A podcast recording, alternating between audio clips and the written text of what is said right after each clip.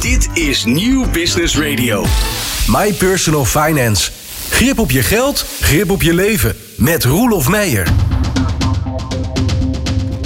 Een hele goede middag, hartelijk welkom My Personal Finance eh, in het teken van Back to Business. Wat is eh, de slimme aanpak voor je financiële strategie zo na de vakantie? Met een aantal vragen. Wat is belangrijk voor je persoonlijke financiën in de komende maanden? Hoe kun je besparen op je verzekeringsportefeuille? Waarom pensioen nu begint en niet later? En waarom we nog altijd last hebben van de woekerpolis en hoe we daarmee om kunnen gaan. En natuurlijk ook eh, gaan we nog nabestaanden eh, in het zonnetje zetten. Hoe kun je nabestaanden financieel beschermen? Dat is dus My Personal Finance vandaag. Ik heb een hele rij gasten. Willem Johannesma van Oak Capital Partners. Judith Scherberg, My Personal Finance. Frits Drost, DEC, Verzekeringen. René Graasma. En natuurlijk onze vaste rubriek Vermogensoverdracht. Raymond Mars van de stichting Register Executeur. Ik eh, begin even bij jou, eh, Willem. Uh, wat is jouw invalshoek zo dadelijk? Ja, uh, Roelof, back to business. Ja. daar kun je heel veel kanten mee op. Ja. in ieder geval ga ik het hebben over goede financiële planning. Laat je niet verrassen door een flinke uitgave, zoals je misschien deze zomer wel hebt gehad. Dus hou een goede buffer aan in cash. En als je belegt, wat ik iedereen kan aanraden, beleg dan ook vooral in makkelijk te verkopen beleggingen. Hmm, Oké, dat is even een doordenkje. Daar gaan Ja. we het zo dadelijk over hebben. Gaan we het over hebben. Back to business dus. Yes. Oké, Judith, wat is jouw invalshoek? Mijn invalshoek is ehm, eh, ja, ook wel een beetje financiële planning. Want Nee toch? ja, ja, dat is nou eenmaal mijn business, hè, dus dat is best wel logisch. Ja. Ehm, hoe kun je nou op, op eh, zorgen dat je je financiën zo inricht dat je rekening kan houden met die grote uitgaven in de vakantie of andere seizoengebonden zaken die er zijn. Hè? Back in business, ja, je gaat weer naar school, kinderen, de- de- alles komt er weer bij. Heel veel kosten, maar je kunt het beste inrichten dat je daar allemaal rekening mee kunt houden. Oké, mooi. Ga- Gaan we het zo dadelijk over hebben. Frits Drost, DEC Verzekeringen. We gaan het over verzekeringen hebben.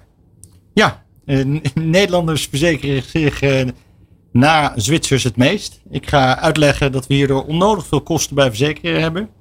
Eh, niet alleen eh, voor verzekeringen die je helemaal niet nodig hebt, maar ook waarom je in je huidige verzekeringen meebetaalt voor bijvoorbeeld eh, de telefoon van andere mensen die Mhm. toevallig net op het moment dat er nieuwe versie van een telefoon uitkomt in de wc is beland. Oh, oh, dat is spannend. Oké, nou, daar gaan we het zo dadelijk over hebben.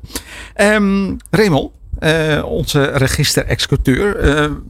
Wat eh, gaan we vandaag doen met die nabestaanden? Ik krijg het onmogelijk in het thema vandaag. Eh, we gaan het hebben over eh, vruchtgebruik. Oh, maar dat gaat je wel lukken. Back to business, toch? Uiteindelijk maken we er wat van. Ja, zo is dat. En René Graasma, onze Mr. Woekerpolis, mag ik eigenlijk wel zeggen. Hè? Ja, de, weet je, de voorpagina van het Financieel Dagblad heeft de voorpagina. Die heeft mij zelfs de Nestor van de Woekerpolis genoemd. Oké, nou, zo zullen we dat dan maar doen? De Nestor van de Woekerpolis? Ja, het is wel gewaagd natuurlijk, want dan lijkt het net alsof je overal verstand van hebt en dat je dan ook alles weet. Ja. Nou, eh, back to business. Eh, ik herinner me nog dat ik in 2011 samen met Erik Smit van Follow the Money het boek uitgaf. Woekerpolis, hoe kom ik er vanaf? Ja. Eh, veel mensen zullen denken dat, het, er- dat we er ook vanaf zijn. Eh, ik ga straks eh, olie op het vuur gooien. Eh, en proberen te experimenteren met het begrip. Het zou er nog kunnen zijn. En misschien dat met wat we niet geleerd hebben van de woekerpolis. Dat dat, dat dat straks een kop weer opsteekt bij de pensioenen. En daar voeg ik een titel aan toe. En dat is Zwart Licht. Een project wat ik nu net verder vormgeef. En eh, ja, Zwart Licht zegt het eigenlijk al. Is dat werkelijk transparant? Ik vind, ik vind het een, een mooie pitch. Dus eh, we gaan het straks over Woekerpolis en Woekerpensioen en van alles en nog wat in de toekomst hebben. Goed, René Graasma. My Personal Finance. Jouw financiële gids. Iedere eerste dinsdag van de maand van 4 tot 5 op Nieuw Business Radio. Slimme geldtips voor ondernemers. Grip op je geld, grip op je leven. Back to business. Hoe sta je er in financieel opzicht voor zo na de vakantie? Ehm, wat is je korte termijn eh, noodzaak en Ja. je lange termijn strategie? Willem Johannesma, ook Capital Partners. Ja. Ja, ehm, waar gaan we het over hebben? Ja, ja. Ehm, we gaan het daarover hebben. Ja. Wat is je lange termijn strategie? Wat is je korte termijn strategie? En ik moet natuurlijk oppassen dat ik niet het gras voor de voeten van Judith eh wegmaai. Ja, je bent nu als eerste aan de beurt. dus- Ja, dat scheelt. Hè? Dus ik kan, ik, kan, ik kan het gewoon doen. Ja. En dan ongestraft. En dan ja, moet jij maar iets van maken, Judith. En- Daar wordt spannend. Wordt nee, spannend. maar uh, kijk, het gaat hier in de basis wel om financiële planning. En dat is natuurlijk het uh, werkgebied van Judith. Maar uh, de overlap is dat wij als vermogensbeheerder, dat heb ik vaker verteld, wij, onze diensten zijn alleen beschikbaar via een financieel adviseur, ja. een financieel planner. Ja. En waarom is dat? Want mensen praten over beleggen als ze een potje met geld hebben en dat aan het werk willen zetten. Maar als je dan daadwerkelijk erover gaat praten, dan gaat het 95% van de tijd niet over beleggen, maar dan gaat het over waar is het voor nodig, hoe lang hebben we beschikbaar, zijn er nog andere middelen, uh, past het wel een totaalplaatje, BV, BV privé, uh, hypotheek aflossen of niet, schenking aan kinderen. Allemaal zaken die niks met beleggen te maken hebben, maar alles met financiële planning. Dus met het doel waarvoor het Met het doel. En uiteindelijk, wij als vermogensbeheerder zetten het doel centraal. Als je het doel centraal stelt, uh, dan moet je ook zeggen dat beleggen eigenlijk een oplossing is, maar niet een middel. Of alleen een middel om het doel te bereiken, zou ik kunnen zeggen. Mm -hmm.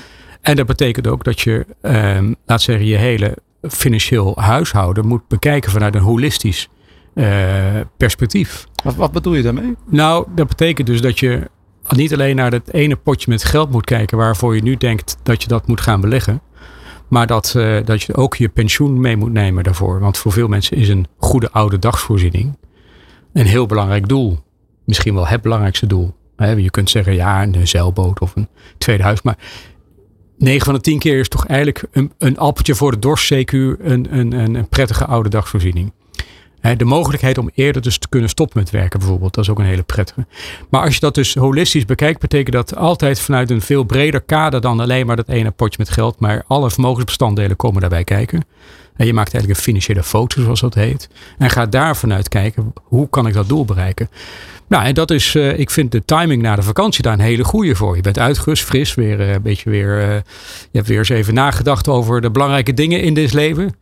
en dat betekent dus ook dat je daarmee hopelijk over de tweede helft van het jaar wat, wat doelen kunt stellen voor jezelf op korte en lange termijn. En ik denk ook dat dat is een. we zien nu dat we de wet toekomstpensioenen, hij werd misschien even al gememoreerd, maar hij zal wel vaker voorbij komen, denk ik, dit uur. Ja, die is er deze zomer bijgekomen. Mm -hmm. Dus die is er door. En dat biedt heel veel mogelijkheden voor ondernemers, maar ook werknemers, om in ieder geval uh, extra pensioen op te bouwen.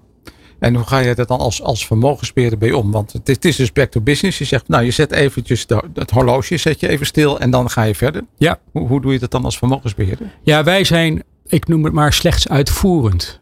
dus uh, wij volgen de, datgene wat er is geïnventariseerd en wat er aan kennis is overgedragen vanuit die adviseur naar de klant toe. Uh, daaruit volgt uiteindelijk een beleggingsvraagstuk. Uh, dat kan heel defensief zijn, dat het alleen maar op de, in, in vastrentende waarde zit, dus een korte termijn depositus.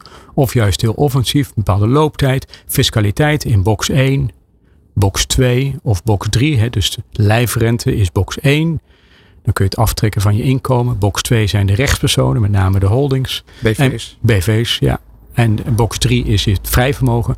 Die fiscaliteit en of het opbouwend is of, uitvoer, of uitkerend. Dat zijn allemaal zaken die we dan, uh, die dan samen met de adviseur zijn geïnventariseerd. En wij gaan het dan invullen. Wij Zie, voeren het uit. Wat, wat je in Amerika vaak ziet, is, is dat er heel veel inkomensstrategieën zijn. Ja. Um, hoe is dat in Nederland? Ja, die, die, um, die zijn er uh, heel veel in, in, in, Amerika, ook wel in Nederland. Uh, we hebben daar wel een vrij specifieke uh, laat zeggen, gedachte over. Uh, dat wij gaan niet op zoek bijvoorbeeld voor een inkomensstrategie om daar een ander beleggingsbeleid te voeren dan een groeistrategie. Dat, do, dat doen we niet, want rendement komt uit drie bronnen. Rente mm -hmm. van obligaties, mm -hmm. dividend mm -hmm. van aandelen en koerswinst. Ja. Dat zijn de drie bronnen van rendement. En wij potten alles op zolang je dat geld niet nodig hebt. Maar als jij zegt van luister uh, via je adviseur, ik heb, uh, ik noem iets 2000 euro per maand nodig. Of ongeacht de fiscale box. Dan kunnen we uitrekenen in, laat zeggen, in een normaal scenario, een optimist scenario en een super pessimist scenario. Hoe lang je er dan mee zou kunnen doen. En dan keer je gewoon 2000 euro uit totdat het geld op is. Ja, en, en dan, dat onttrek je aan het beleggingspotje. Dat onttrekken we aan het beleggingspotje. Dus dan halen we dat niet zozeer uit die rente of dividend. Maar dat halen we uit die drie bronnen van rendement. En dat doen we zonder kosten. Dus dat geeft ook geen wrijving in de portefeuille. Dus je kunt veel makkelijker je financiële planning aanpassen op je portefeuille. In plaats van af te wachten oftewel rente of dividend komt. Wat, wat denk je wat er gebeurde toen de rente negatief was? Moet je dan gaan betalen als je een uitkerende rekening hebt? Dat is, dat is heel ja, raar. Een beetje ja, raar, toch? Ja, dus, ja. dus dat betekent dat je het, het optimale zoekt vanuit de beleggingsoptiek.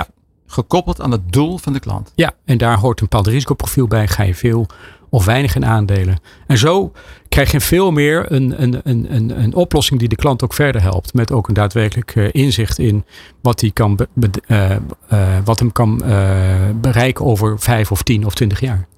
En we, zijn nu, we zitten nu met back to business. Hè? Dus de vakanties zijn voorbij. We gaan even opnieuw bepalen welke kant we op gaan. Ja. Wat doe jij dan nu met klanten op dit moment?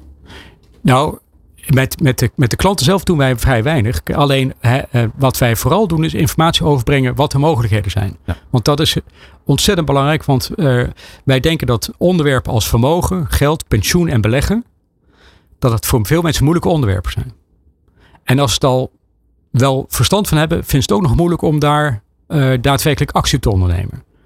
Om daadwerkelijk iets te gaan doen aan dat pensioen. Het zijn allemaal taaie dossiers waar je eigenlijk liever omheen loopt. Vreselijk saai. Vreselijk saai. Ja. En de mensen die beleggen leuk vinden, die doen het ook zelf. Ja. Maar eerlijk gezegd doen ze dat vaker als een soort speelpotje dan dat ze serieus met vermogensplanning bezig zijn. Ja, ik zeg altijd van de mensen die dat zelf beleggen van, nou ja, een hobby. Een hobby is leuk. Een hobby mag geld kosten. Ja, hobby mag geld kosten. nee, ik, ik, ja, zo is het ook.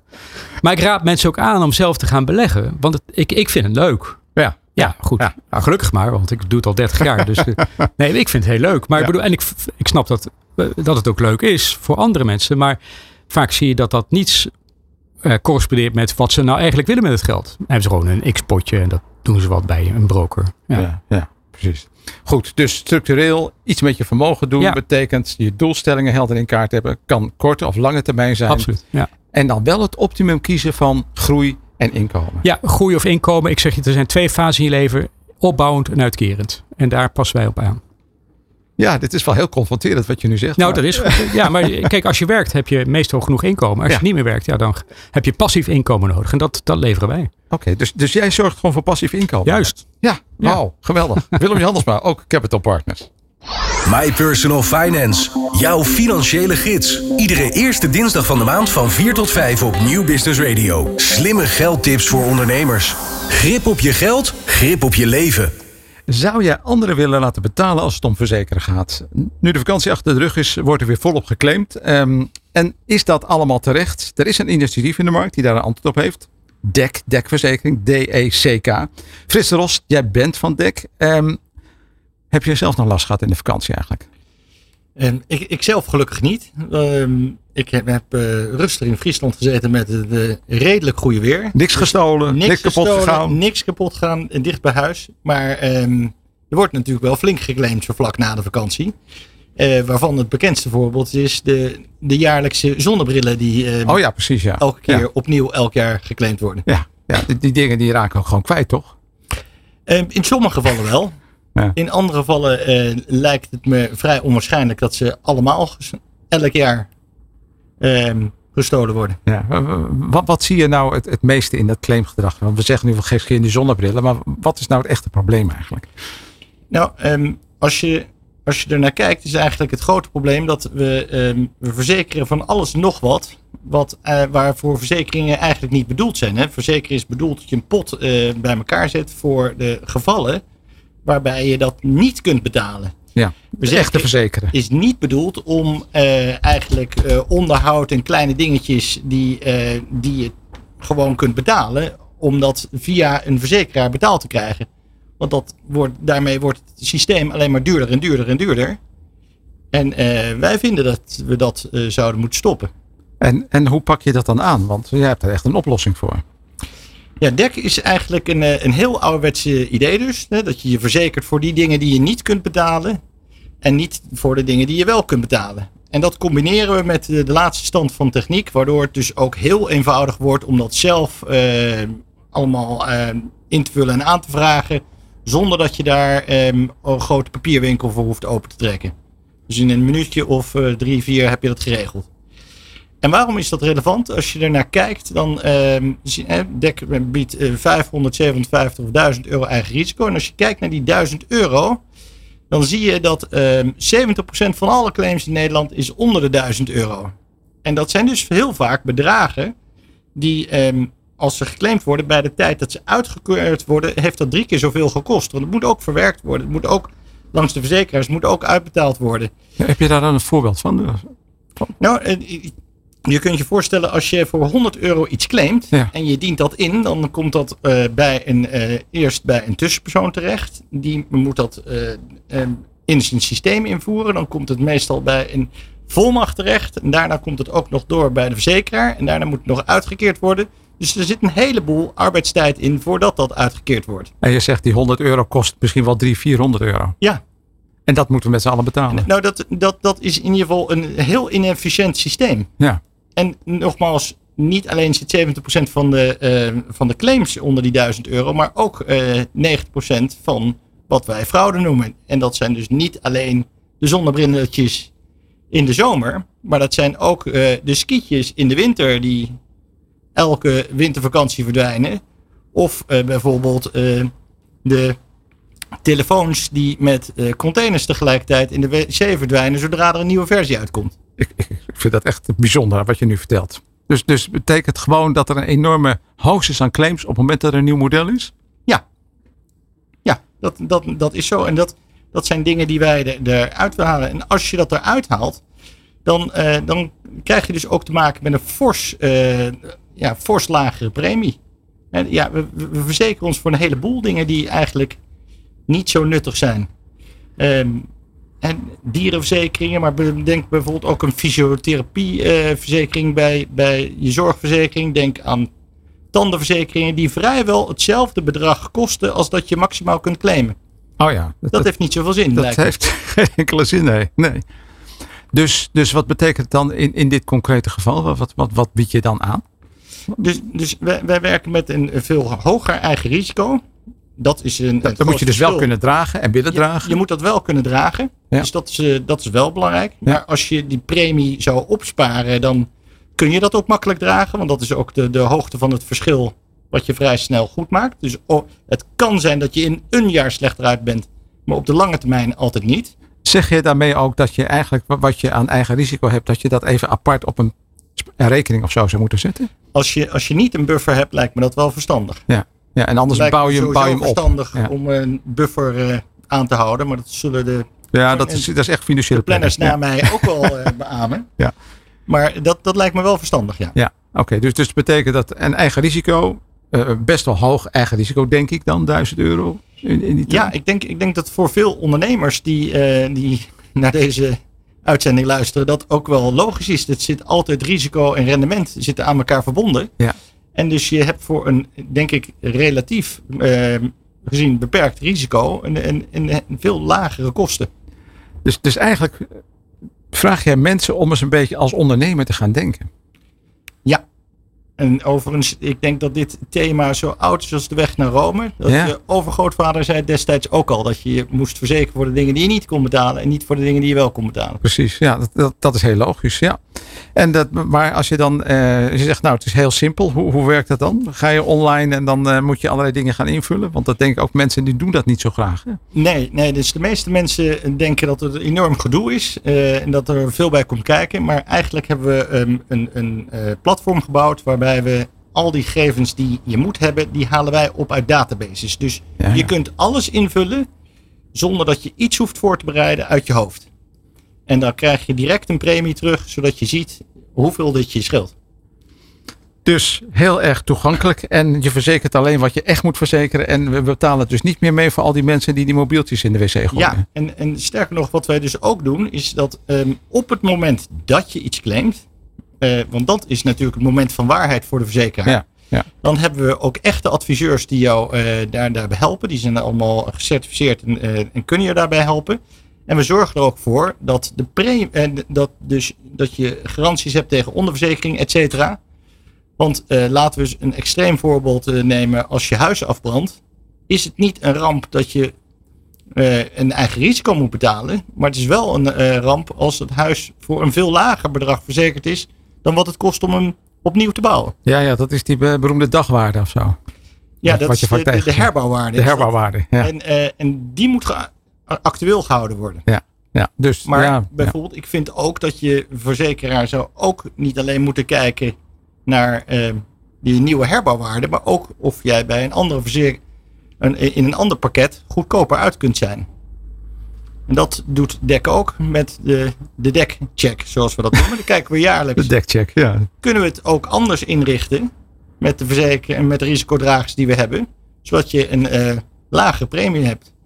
Dat, wat overigens wel heel tot hele rare reacties leidt. Want meerdere klanten denken dan dat er iets helemaal verkeerd gaat. Want die hebben nog nooit meegemaakt dat een premie omlaag ging. Oh ja, precies. Ja, dat, kan, dat is onnatuurlijk. Maar goed, je zegt dus een lagere premie. Je eh, verzekert niet onnodige dingen. En wa- wat ik je ook wil zeggen, eh, je krijgt echt terug wat, wat vervangen moet worden. En- ja, en dat, dat doen we met een aantal principes. Je zit bijvoorbeeld met, eh, we proberen al je verzekeringen bij één en dezelfde risicodrager te hebben. Zodat je niet van het kastje naar de muur wordt gestuurd. We zorgen ervoor dat je echte ehm, adviseurs hebt die je komen, ehm, die komen helpen. En, eh, en daarmee ehm, zorgen we ook dat je echt goede dekking hebt. Zodat als er iets gebeurt wat, eh, wat grote schade is, dat we je dan ook kunnen bewijzen dat we je goed verzekerd hebben. Nou, echt, echte dekking met CK. Frits Rost, dankjewel. My Personal Finance. Jouw financiële gids. Iedere eerste dinsdag van de maand van 4 tot 5 op Nieuw Business Radio. Slimme geldtips voor ondernemers. Grip op je geld, grip op je leven. Back to business. Alles begint weer na de vakantie. Eh, Het woord financiële planning is al een aantal keren gevallen. Bij Willem is het gevallen met, met eh, de beleggingen.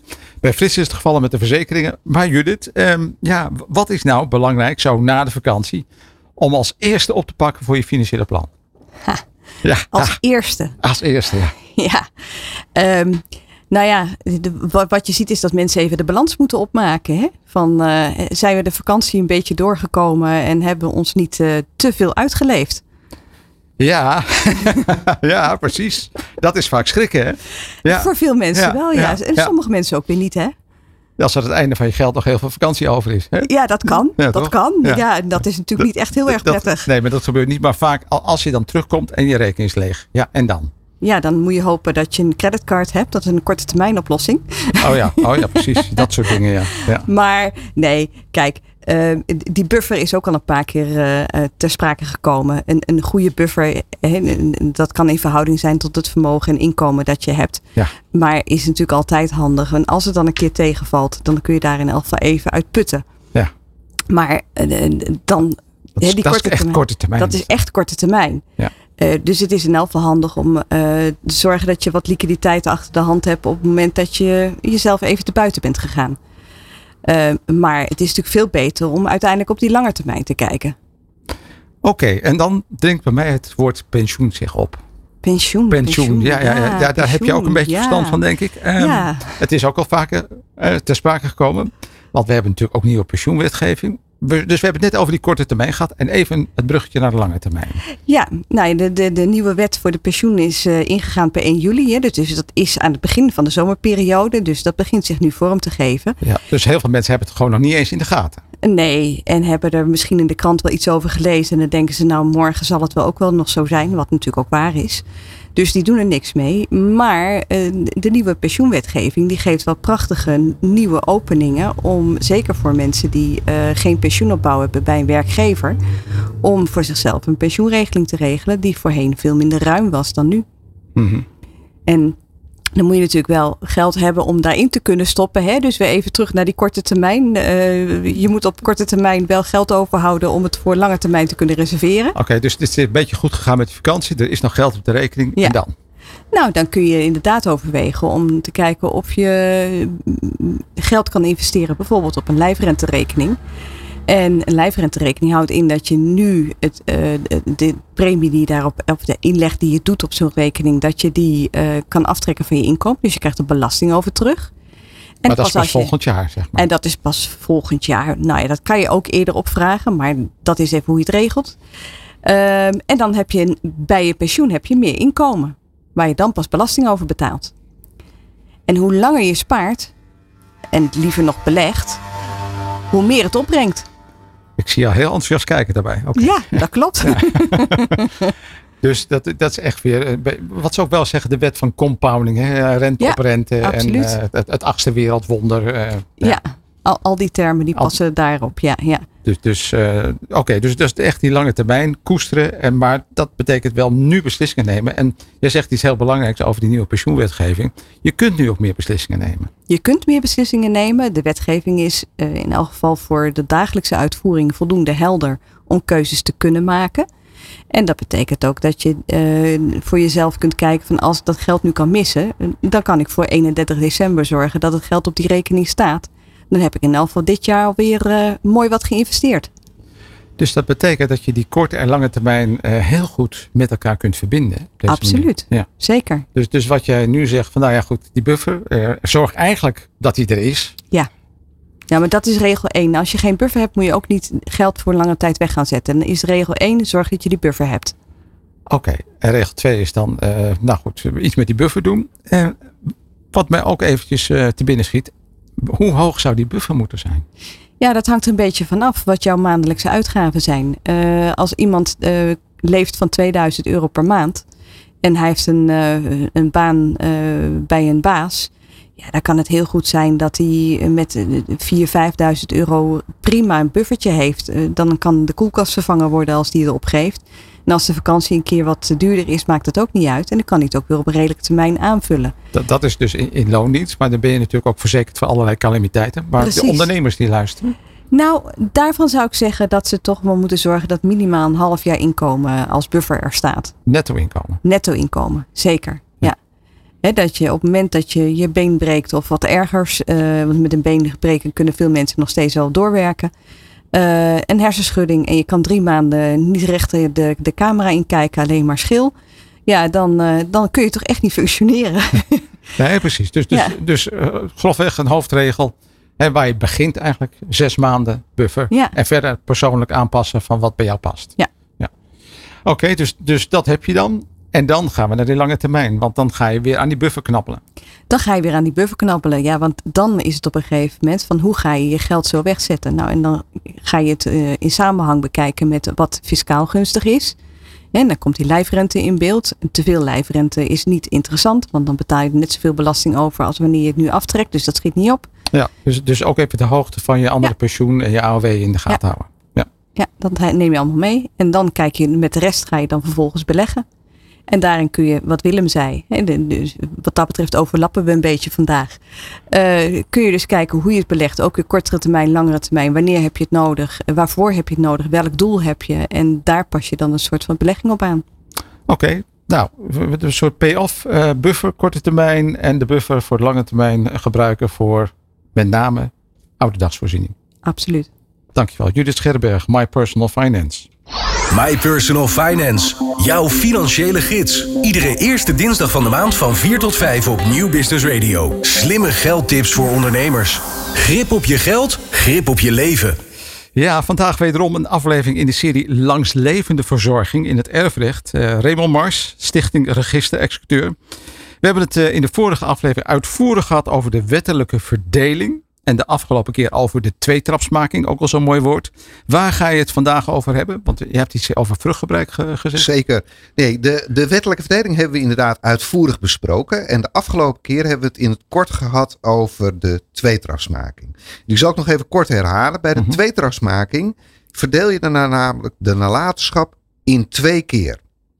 Zoals de tweetrap wordt toegepast, bijvoorbeeld in de langslevende verzorging, verbind je een voorwaarde aan de verkrijging, namelijk dat de langslevende verkrijgt onder ontbindende voorwaarden van het eigen overlijden. En de kinderen krijgen diezelfde nalatenschap onder de opschortende voorwaarden van het overlijden van de langslevende. Mhm. En de langslevende wordt daarmee de bezwaarde en de kinderen, zolang de langslevende leeft, de verwachters. Nou, al- allemaal termen. Heb je nog ter verduidelijking even nog een voorbeeld? Uiteraard. Eh, We hebben Gijs en eh Truus, die zijn gehuwd, huwelijksvoorwaarden, koude uitsluiting en twee kinderen, Bas en Peter. En Truus heeft een dochter, Lara, uit een eerder huwelijk. Gijs overlijdt ehm, en een nalatenschap bestaat uitsluitend uit een woning en de hypotheek is volledig afgelost. Mhm. En Gijs heeft een testament met een tweetrapsmaking. Nou, Truus die verkrijgt de gehele nalatenschap, dus de woning, onder de ontbindende voorwaarden van haar overlijden. Dus ze krijgt hem tot ze overlijdt En dan krijgen ze hem dus niet meer. Bas en Peter verkrijgen onder opschortende voorwaarden van overlijden van Truus. Dus zolang Truus in leven is, is de voorwaarde niet vervuld. En op het moment dat Truus overlijdt, vervult de voorwaarde zich. En zijn Bas en Peter degene die de aanspraak op de woning hebben. Daarmee is Truus de bezwaarde en Bas en, Peter, Bas en Peter zijn de verwachters. Oké. Nou, we gaan verder. Op enig moment overlijdt ook Truus. En de woning valt dus nu aan Bas en Peter. Wat je nu ziet, dat is dat Lara, de dochter van Truus, in het geheel niet meedoet. Ondanks het feit dat die woning ooit volledig tot het vermogen van Truus heeft behoord. Gijs heeft dus twee keer eh, in twee stappen verdeeld. In twee trappen verdeeld. De eerste keer heeft hij naar Truus verdeeld. De tweede keer verdeelt hij naar Bas en Peter. Het zou in deze opzet dus ook mogelijk zijn dat Truus de woning bij leven schenkt aan Lara? Ja, heb ik het gebruikelijke juridische antwoord? Ja en nee. Ik ben heel blij met je. Ja.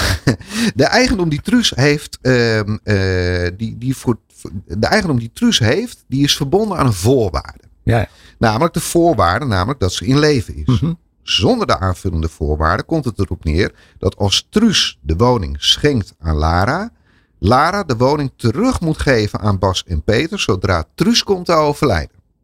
Je ziet dus dat die eigendom, daar hangt iets aan. Tijdelijks ook. Ja, Ja. dat klopt. Ja. Dus een voorwaardelijke eigendom eigenlijk. Hè, die, eh, eh, die, want Truus die had immers gekregen onder de ontbindende voorwaarden van haar overlijden. En Bas en Peter onder de opschortende over, voorwaarden van het overlijden van Truus. Nou, en het bijzondere van het geheel is dat er dus. Wat, wat hier dus gebeurt, is voorwaardelijk eigendom, dat kan alleen maar in het erfrecht. Dat kennen we in het. De rest van het recht kennen we niet. Ja, schenking misschien. Maar in het erfrecht is het enige waar dit mogelijk is. Voor de rest kennen wij in het vermogensrecht de voorwaardelijke eigendom dus niet. Maar dat betekent dat de bewegingsvrijheid van Truus behoorlijk beperkt is. Ja, dat klopt. Let wel, en, en dan krijg je dus het volgende. Hè. Dus je kan ook bij jezelf zeggen van oké, we, we gaan die tweetrap wat aanscherpen. We, we gaan Truus de bevoegdheid geven om hetgene ze heeft verkregen te vervreemden. Te verkopen of weg te schenken. Ja, Klopt. Maar daarmee maak je hem natuurlijk ontzettend tandeloos. Want het hele punt is dat je daarmee de positie van Bas en Peter als verwachters natuurlijk volstrekt ondermijnt. Ja, maar en, en toch komt dat tweetrapstestament best wel vaak voor hè, als langslevende verzorger. Ja, dat klopt. Maar dat heeft vooral een fiscaal motief. En, en het punt is, doordat Bas en Peter pas verkrijgen nadat Truus overleden is. En niet zodra Gijs overlijdt, schuif je die claim in feite naar achteren. Eh, De verkrijging van Truus, dus direct na overlijden van Gijs, die verdwijnt eigenlijk goeddeels in de vrijstelling. En ehm, eh, de verkrijging die, die Bas en Peter hebben, die bouw je dus na dat tweede overlijden in feite opnieuw op. Goed, nou, dat tweetrap hebben we dan weer helder op de bril. Ehm, dan nu het vruchtgebruiktestament wat je beloofd had. Wat, wat kunnen we daarmee? Ja, nou kijk, vruchtgebruiken, dat is altijd mooi. Dat is een van de weinige juridische termen die eigenlijk makkelijk zijn uit te leggen. Hè, gelukkig. Ja, dat mag jij doen. dat mag ik doen.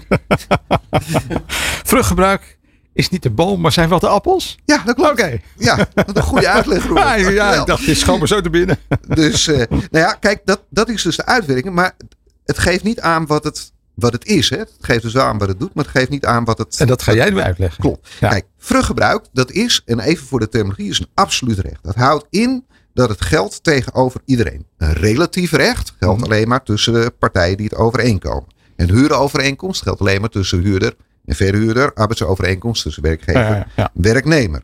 Ehm, maar eh, een, een absoluut recht, bijvoorbeeld het eigendomsrecht, dat, is, dat geldt tegenover iedereen. Niemand anders dan ik mag bijvoorbeeld mijn auto over mijn auto beschikken. Dus, dus verkopen bijvoorbeeld, die hier op de parkeerplaats staat. En het eigendomsrecht is het meest omvattende recht wat we kennen. En vruchtgebruik is een beperking op dat eigendomsrecht. Met vruchtgebruik maak je van dat meest omvattende recht een iets minder omvattende recht. Oké, en wat is daar dan het vervolg van? Ja, dat is enorm. Want je trekt eigenlijk dat eigendomsrecht, dat trek je uit elkaar. Je hebt het bloot eigendom aan de ene kant.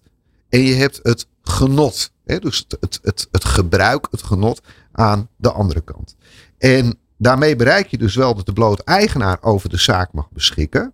Bijvoorbeeld, hij mag hem overdragen aan een ander. Mhm. Maar dat vruchtgebruik, dat gaat mee. Dus als je, als je bij jezelf zegt van ik heb een, ik heb een vruchtgebruiker in een, in een woning zitten. Dan kan ik gerust die woning verkopen. Maar dan blijft wel die vruchtgebruiker erin. Ja. Nou, dat absoluut van vruchtgebruik. Want dat is ook een absoluut recht. Dat is ook overdraagbaar. Alleen de hamvraag die je moet stellen is wie wil het hebben?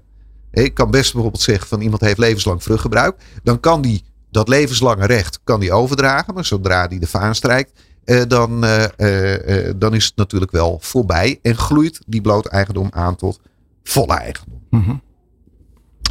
Nou, hoe, hoe, hoe passen we nou eigenlijk toe in de langslevende verzorging? Als we even teruggaan naar het voorbeeld van Gijs en Truus. In een vruchtgebruiktestament zijn Bas en Peter de enige erfgenaam. Ja. Vervolgens heeft Gijs in zijn testament een legaat van levenslang vruchtgebruik toegekend aan Truus. Bas en Peter worden daarmee de belote eigenaren van de woning. Truus is de vruchtgebruiker. Zodra Truus overlijdt, groeit die eigendom aan tot volle eigendom. En Bas en Peter die rekenen voor de erfbelasting dan ook direct af naar het overlijden van Gijs over de broodeigendom? Of rekenen ze naar het overlijden van Truus dan nog een keer af? Nee, dat, dat zeg je goed. Het hele punt is, ze verkrijgen op het moment van overlijden van Gijs. Nadien, die aangroei hè, van dat, eh, eh, eh, van dat tot volle eigendom, die is niet opnieuw belast. Let wel, Truus rekent ook af over dat vruchtgebruik. Ja. En het leuke is dat als je hier naar kijkt, dat is dus dat als bijvoorbeeld het hier een woning betreft, dan blijven al die waardestijgingen voor Bas en Peter buiten beschouwing. Dus dat kan een uitermate lucratieve eh, eh, systematiek zijn. Maar dat kan dus ook wel behoorlijk wat schelen met zo'n tweetrapsmaking. Zeker, maar je moet het geld wel beschikbaar hebben. Want let wel, op het moment dat Gijs overlijdt, moet wel de liquiditeit, en dat, dat is eigenlijk ook een beetje het thema Ja. wat we hier natuurlijk Ja, ook hebben, ja, wel beschikbaar zijn om die, om die erfbelasting natuurlijk eh, eh, eh, af te dragen. Maar let wel, met alleen die fiscale afweging ben je er niet. Hè? Het ene vruchtgebruik is het andere niet. Want stel nu eens dat de fundering van die woning moet worden opgeknapt. Ja, dat is wel interessant. Kijk, Bas en Peter zijn bloot eigenaar. En Truus is slechts teruggebruiker. En dat betekent dat Truus slechts de verantwoordelijkheid draagt voor het gebruikelijk onderhoud. Maar dit is natuurlijk best groot onderhoud. En, en dan krijg je dus eigenlijk dat die bloot eigenaren, ook al kunnen ze niet over die zaak beschikken, eh, er natuurlijk wel op eh, eh, volop mee te doen. Maar En- valt er dan wat te kiezen? Eh, Ja, er valt, valt zat te kiezen. Want stel dat dit bijvoorbeeld een tweetrap was geweest. Ja, dan had Truus natuurlijk voor het groot onderhoud opgedraaid. Hè? Want die is dan eigenaar. Zie je dat dat, dat, dat daar, eh, erin zit. Maar let wel, die keuzes waar je het nu over hebt. Die moeten wel door Gijs worden gemaakt. En het beste doe je dat door scenario's eigenlijk naast elkaar eh, uit te werken. Want omstandigheden verschillen. Kijk, bijvoorbeeld een vruchtgebruik op aandelen. Dat lijkt een hele aantrekkelijke optie. Echter, ja, de vruchten op aandelen. Die bestaan in feite uit ja, dividend. Ja, dus als je groeiaandelen hebt, jammer dan. Nou ja, het hele punt is sterker nog, als de kinderen bloot eigenaar zijn van die aandelen, zijn dat dus de aandeelhouders. Mhm. Als die dus bepalen dat de winst wordt toegevoegd aan de reserve en niet wordt uitgekeerd in dividend, dan heeft die vruchtgebruiker natuurlijk het nakijken. Dus ja, weet je, dan, dan draagt eigenlijk dat bezit geen vrucht. En dan heeft die vruchtgebruikmaker niet zoveel nut. Ja, wel een boom, geen appel. Ja. Je, je verzorgt dus op een andere manier de langsleven dan met de tweetrap of de wettelijke verdeling. Daar komt het op neer. Klopt. En of dat het meest passend is, dat hangt van de feiten en omstandigheden af. En vooral hoe je het inricht. Maak je die keus uitsluitend op basis van een fiscaal motief, dan geldt de hoofdregel. Rennen voor de fiscus is zwemmen in een zee met haaien. My Personal Finance. Jouw financiële gids. Iedere eerste dinsdag van de maand van 4 tot 5 op Nieuw Business Radio. Slimme geldtips voor ondernemers. Grip op je geld, grip op je leven. Ja, dat was een klassieker, eh, Raymond. Dankjewel. De, de zee met haaien. We gaan het eh, over de woekerpolis hebben. Die leeft eh, op de een of andere manier nog altijd voort in het Nederlandse landschap. En de nieuwe pensioenwetgeving krijgt hier mogelijk ook mee te maken. Ja, een van de bekendste eh, aanvechters van de woekerpolis, eh, René Graafsma. We zeiden het even, ik noemde jou Mr. Woekerpolis, maar eigenlijk mocht ik jou ook Nestor noemen van eh, de woekerpolis. En misschien nog wat anders. Zeggen anderen. zeggen anderen. Ja, zeg een ander. Ehm, nog even, wat is die woekerpolis ook alweer? Ehm, ehm, de woekerpolis is volgens de, wat dan uitgegroeid is tot de vorm van definitie, dat is Ja. een beleggingsverzekering. Mhm. Ehm, eh, tegenover de beleggingsverzekeringen staan verzekeringen met gegarandeerde of kapitaaldekkende basis. Dus het is een, in principe een beleggingsverzekering. En dan is die zodanig opgebouwd dat in die beleggingsverzekering en in de uitvoering de werkelijke kosten en de werkelijke premies ook onder de ontwikkeling van die polis eigenlijk gewoon te hoog zijn. En daar heb jij eh, behoorlijk wat tegen gevochten de afgelopen jaren. Want het is ergens in 2008 of zo begonnen. Nee. Ehm, eh, het is eigenlijk in 2005 eh, Vijf al begonnen, begonnen. begonnen, Roelof. Met Ja. een, eh, een brief die ik. ehm, want ik, ehm, ik heb ook gezondigd. Hè. Eh, ik heb in eh, volle naïviteit en 100% geloof eh, eh, in verzekeraars. En in één verzekeraar in het bijzonder, Nationaal Nederlanden. Want daar had ik een hele persoonlijke band mee opgebouwd. Eh, toen de tijd werd er zelfs letterlijk gezegd: René plast oranje. Zo. Dus eh, eh, zo ging dat. En eh, dat, daar had ik ook helemaal geen bezwaar tegen. Want ten eerste was Nationaal Nederland een heel sterk merk. Ten tweede is het fundamenteel helemaal geen slecht bedrijf. Net zoals mensen die bij verzekeraars werken ook niet per definitie slechte mensen zijn. Ik vind ook niet dat je. Het wordt vaak gezegd dat ik gevochten heb tegen de woekerpolis. Maar ik heb veel meer voor iets anders mezelf ingezet. En dat is het ehm, creëren van een bewustzijn. En dat bewustzijn is bij mij ontstaan in 2005. Toen ik van mijn meest voorname eh, leverancier Nationaal Nederlanden een brief kreeg met de aanhef. Vraag niet hoe het kan, maar profiteer ervan. Dus toen kreeg ik eigenlijk van mijn leverancier van de producten die ik van harte bij mijn klanten aanbracht, eh, de opdracht om geen vragen te stellen over datgene wat ik naar mijn mensen toe bracht. Hm. En toen ben ik dat toch maar gaan doen van 2005 tot uiteindelijk eh, afgerond 2011 toen ik met Erik Smit dat boek uitgaf. Ja. En in 2008 heeft eh, Antoinette Hetzenberger, zoals jij weet, eh, de titel Woekerpolis geïntroduceerd. Ja, toen zat ik in die fuik. Ja. En toen had ik, zoals filosofen dat zeggen, voor degene die wel eens een boek leest, het was Sartre. Die zei, als je eenmaal iets snapt, dan kun je niet net doen alsof je het niet snapt. Ja. Dus niet, ik weet niet of dat Cruyffiaans is, maar het was eh, Jean-Paul Sartre. Dus het, zat, eh, het zit in een behoorlijke hoek, eh, om het zo maar te zeggen. Ja. Ja, toen, had ik het, toen heb ik het verder begrepen. hey, hier voelt het niet goed. Hier wil ik over nadenken. En er kwam een klapper overheen. En dat was vrij snel in datzelfde jaar eh, 2008. En dat was de, die jij ongetwijfeld kent, de zogenaamde aanbeveling van Jan Wolter Warbeke, destijds de ombudsman eh, financiële dienstverlening. En ja, toen had ik niet alleen maar een stompie op mijn neus zo van, hé hey René, word eens even wakker en vraag hoe het kan en profiteer ervan. Maar toen had ik ook nog eh, eh, blauwe plekken overal, want toen bleek dat ja, tot en met de ombudsman zelf, eigenlijk Jan en alle man in mijn omgeving, die hele aanbeveling niet begreep. En dat werd nog versterkt door een Tros Radar uitzending waarin hij optreedt en ik toevallig ook de inleiding mocht geven. En toen kwam ik erachter dat eh, kosten uitgedrukt in een percentage eigenlijk niks zeggen. Want ik heb een grandioos mooi voorstel eh, voor jou, Roelof, of en ook voor de luisteraars. Die eh, misschien, eh, dat hopen we, ik pak me mijn momen- moment natuurlijk nu, beginnen te schuiven op een stoel en naar het randje gaan. Ja, want wat is nou een percentage als je daarmee kosten uitdrukt? Dus als ik bijvoorbeeld tegen jou zeg, je mag mijn auto kopen voor 10%, dan, heb ik, ja, dan maak ik een kans dat jij zegt, nou dat is niet veel, maar 10%.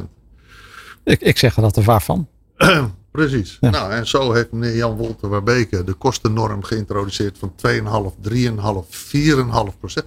Dus Jan en alle man die zei tegen iedereen, eh, de kosten zijn maar 2,5 procent. En dezelfde Jan en alle man zeiden, oh, dat is niet veel. Ja. en eh, vervolgens, ja, eh, die meneer Sartre die zet zijn werk voort. Dus ik, je, als je het ziet, ga je het begrijpen. Toen heb ik gevraagd, waar is dat percentage dan van? En toen kwamen er eigenlijk misleidingen. Want toen werd er gezegd, die pers- dat percentage is een percentage van de premie. En dat werd ook een soort volksgeloof. Ja. En dat is het niet. Dus dat percentage blijkt uiteindelijk een percentage te zijn van de waarde van de polis. En dan denkt iedereen thuis, oké, ja, dat, dan valt het nog wel mee. Want als die polis 100.000 euro is en over de hele looptijd kost me dat 2500 euro bij een maximaal percentage van 2,5. Ja, ook dat is het niet. Want het is een percentage van de waarde van de polis per jaar. En als dat dan dus 2500 euro is over een waarde van een polis met een gemiddelde van 100.000 euro, omdat je naar een bedrag toe wil om een hypotheek af te lossen van 2,5 ton, dus een gemiddelde van 100.000 euro is niet veel, dan is dat uiteindelijk gewoon 75.000 euro aan toegestane kosten. Ja, dat was wel eventjes een, eh, een Precies. binnenkomen. Ja. Ja, dus eh, eh, rekenen moet je wel met de juiste dingen doen. En uh, Speelt dit nu nog steeds? Dit speelt nog steeds, want ik krijg het bij de mensen nog steeds niet tussen de oren. En ik heb me, met dit soort geintjes heb ik mezelf verder verrijkt met hele leuke sommetjes. Um, dus ik hoop dat de mensen nu nog verder gaan schuiven op een stoeltje. Want ik heb een heel eenvoudig sommetje. Waarvan ik van mening ben dat hij alles uitlegt. En dat is als ik tegen iemand zeg, hey, je gaat beleggen. Je hebt op 1 januari van een jaar heb je 100 euro in de kas. En het gedurende dat jaar is het verlies, het negatieve rendement, 50% Wat heb ik dan aan het einde van het jaar? Omwille van de tijd zal ik het antwoord geven. Er zit 50 euro in de kas. Het tweede jaar is er een positief rendement van plus 60% En dan nu gaan we kijken naar hoe er in de stukken het gemiddelde rendement wordt gepresenteerd. Want alweer omwille van de tijd, en de mensen die hoop ik echt hier een beetje mee gestimuleerd hebben om uh, een beetje mee te rekenen. Maar dan is het dus van 100 naar 50 plus 60. Uh, 30 erbij. 30, dankjewel. Ik heb in ieder geval een vakman tegenover me. Dan zitten we op 80.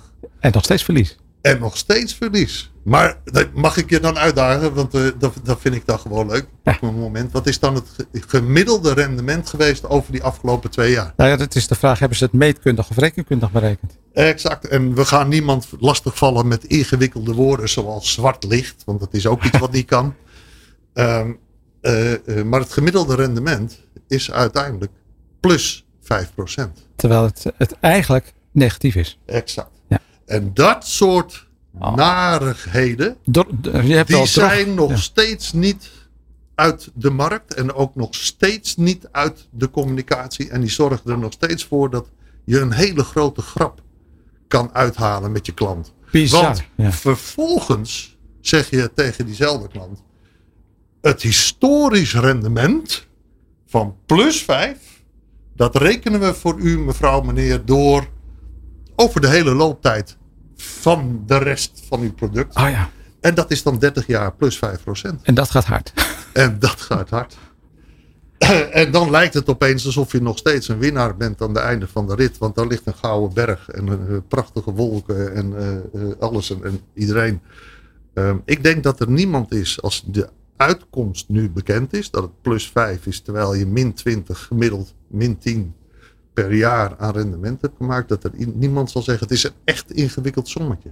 Volgens mij is hier ook een mooie kreet voor garbage in, garbage out, hè? Uh, ja, ja, Die, uh, kunnen we even dat stapje naar de nieuwe pensioenwetgeving. Want we gaan natuurlijk met z'n allen ook weer meer kunnen beleggen. Loopt het risico dat we weer gaan woekeren? Nou, de, de, daarom zijn wij hier en daarom zit ik hier met geweldige mensen aan de tafel. Die allemaal de passie hebben om hun, hun eigen verhaal te vertellen dit soort eigen kleine onderwerpen, want het is niet ingewikkeld, hebben wel enorme effecten. Ja. En het aanbrengen van dit bewustzijn, daar ben ik, uh, Roelof, uh, inderdaad al vanaf 2005 tot nu 2023 mee. 18 jaar ben je ermee bezig. Hè? 18 jaar ben ik ermee bezig. En geloof me, um, we halen alle ijdelheid en eigen wijsheid eruit. Nog steeds moet ik het aan zogenaamde vakmensen of zelfs aan rechters moet je het uitleggen. Als je kijkt naar de woekerpolis, heel recent diende er een zaak bij de Hoge Raad waarbij pensioengerechtigde organisaties een claim deden als het gaat over de wijze van het invaren en het omgaan met indexering en noem maar op. En uh, de voorzitter van de rechters van de Hoge Raad is toevallig iemand die ook vroeger bij het KIFID, het Klachteninstituut Financiële Dienstverlening, uh, zat. Uh, ik ga zijn naam niet noemen, want dat wordt dan ook weer ijdel. Maar hij keek mij op een gegeven moment aan, gaf hem een knipoog. En bedoelde daarmee te zeggen: René, ik ga zometeen een slimme vraag stellen. En die vraag heeft hij ook gesteld. En toen stelde hij aan de advocaten van de eisende partij de vraag: uh, wat betekent dit allemaal nou in euro's? En helaas was niemand erop voorbereid om die vraag te beantwoorden. En dat is toch wel heel erg jammer. en daar doen we dus inderdaad al uh, 18 jaar over. Ja, het is te triest voor woorden dat het 18 jaar heeft geduurd en dat het nog niet voorbij is. Maar goed, je doet mooi werk, René Graasma. Dank je wel. My Personal Finance. Jouw financiële gids. Iedere eerste dinsdag van de maand van 4 tot 5 op Nieuw Business Radio. Slimme geldtips voor ondernemers. Grip op je geld, grip op je leven. Ja, dat kan dus op allerlei manieren. Het, het gaat snel deze uitzending. We zijn er weer bijna doorheen. En ik wil nog graag wat uitsmijters, wat tips. Willem, ik begin even bij jou. Mijn tip is uh, back to business. Uh, zorg voor een goede financiële planning. Zorg voor een goed pensioen. En de nieuwe wit toekomstpensioen is een uitgelezen mogelijkheid daarvoor. Oké, okay, dankjewel. Judith? Houd rekening met een korte termijn buffer die past bij jouw uitgaven. En als je geld over hebt nadat je die korte buffer hebt gevuld, zorg dan voor een goed inkomen voor later. Mooi, dankjewel. Dan ga ik naar Frits toe. Bedenk goed wat je bespaart als je alleen verzekert wat echt nodig is. Hoeveel van je huidige verzekering onzin zijn. Bijvoorbeeld als je toch de eh, kleine bedragen bij je autoverzekering niet kan claimen omdat je je no-claim kwijtraakt. Waarom betaal je er dan premie voor? Dankjewel. Dan kom ik bij uh, Raymond. Ja, je hebt toch geen twee, hè? nou, nee. Nou, ja, eigenlijk wel. Tweetrap en, nee, tweetrap en vruchtgebruik zijn, zijn geen standaardproducten. Hè? Laten we dat even vooropstellen. Ja. Maatwerk is echt noodzakelijk. Het moet echt wel worden afgestemd op de...